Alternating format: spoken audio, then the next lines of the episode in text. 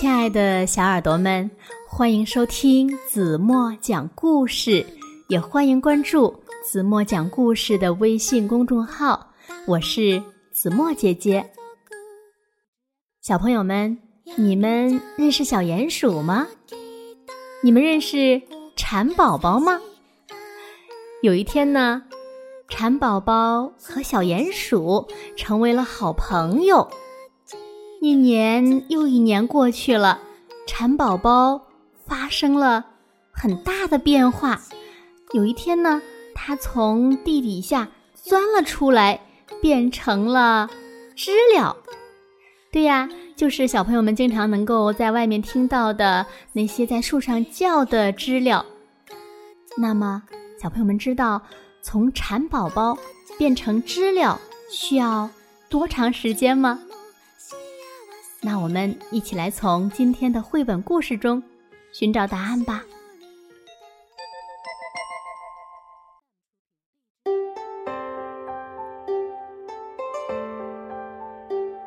小鼹鼠住在地下的小房子里，它最喜欢喝着蒲公英茶，品尝美味的点心。下午茶喝完了，该散步喽。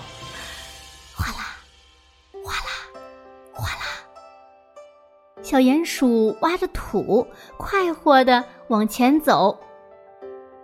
这个时候呢，沙沙，沙沙，沙沙，远处传来了小小的挖土的声音。来了一只小昆虫。小鼹鼠问他：“你是谁呀？打哪儿来的呀？”小昆虫回答说。我是蚕宝宝，总是一个人住。今天挖地道玩着玩着迷了路，肚子空空的，头晕目眩，站不住。哎呀，真可怜呀！快来我家吧，我请你吃大餐。小鼹鼠说：“小鼹鼠为蚕宝宝准备了蒲公英茶，还有刚烤好的热乎乎的南瓜面包。”蚕宝宝狼吞虎咽的大吃了一顿后，对小鼹鼠说：“嗯，美味的点心，漂亮的房子，小鼹鼠，你家真好呀。”哦，那你要是喜欢，可以一直住在这里哦。就这样，两个小家伙住在了一起。冬天来了，地面上覆盖了一层冰冷的积雪。而地底下呢，却很暖和。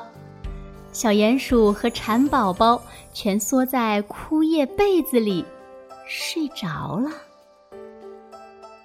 春天来了，地面上是花的海洋，地底下呢，则是根的天堂。小鼹鼠和蚕宝宝躲在蒲公英根的后面，玩起了捉迷藏。夏天来了，灼热的阳光照耀着树下一片浓郁的树荫，地底下很清凉。小鼹鼠和蚕宝宝看着地下泉中的倒影，说道：“嗯，咱俩长得有点像呢。”秋天到了，橡果和柿子坠弯了枝头，地下呢结满了红薯。我们来做好吃的吧。小鼹鼠和蝉宝宝把红薯煮熟，然后呢碾成泥，和栗子、红豆馅儿一起揉成团儿，做成了美味的甜薯派。剩下的红薯呢，直接切成块烤熟了，真好吃呀！小鼹鼠和蝉宝宝说。美味的点心和蒲公英茶真是绝配呀！有一天，蚕宝宝的后背裂开了一道缝，蚕宝宝从里面爬出来，身体好像长大了一点儿。小鼹鼠吓了一跳，赶紧问他：“嗯，你没事吧？”“没事儿，我们每年都要蜕一层皮的。”这样才能长大呀！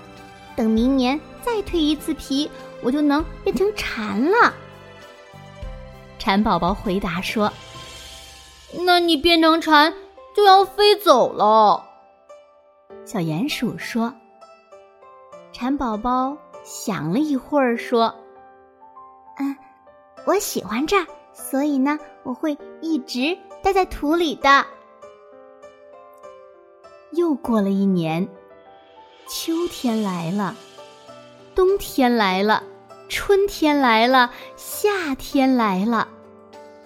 夏日的一天，蝉宝宝说：“你不觉得屋子有点小吗？”“和以前一样呀。”小鼹鼠回答。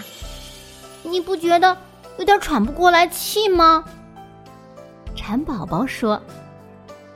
说完，就不再动弹了。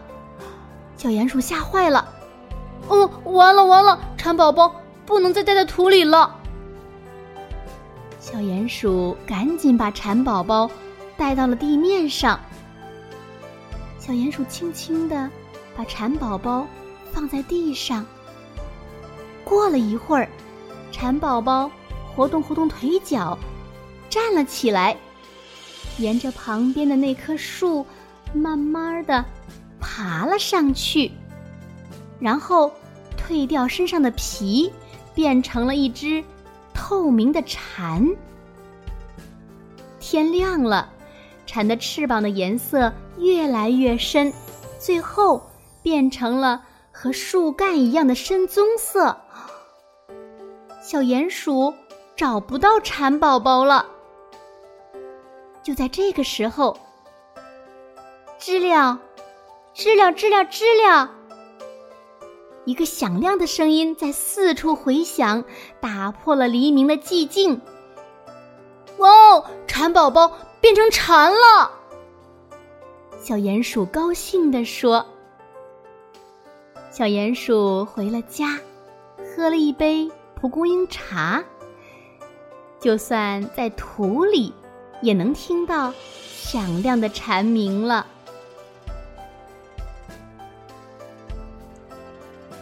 好了，亲爱的小耳朵们，今天的故事呀，子墨就为大家讲到这里了。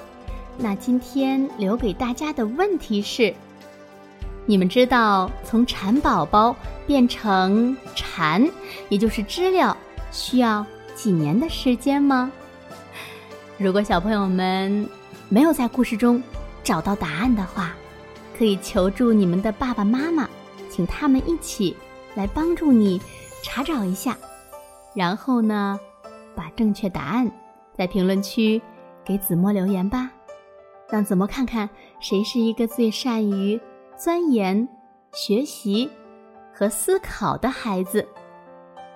好了，今天就到这里吧，明天晚上八点半，子墨还会在这里用一个好听的故事等你回来哦。轻轻的闭上眼睛。完了。乌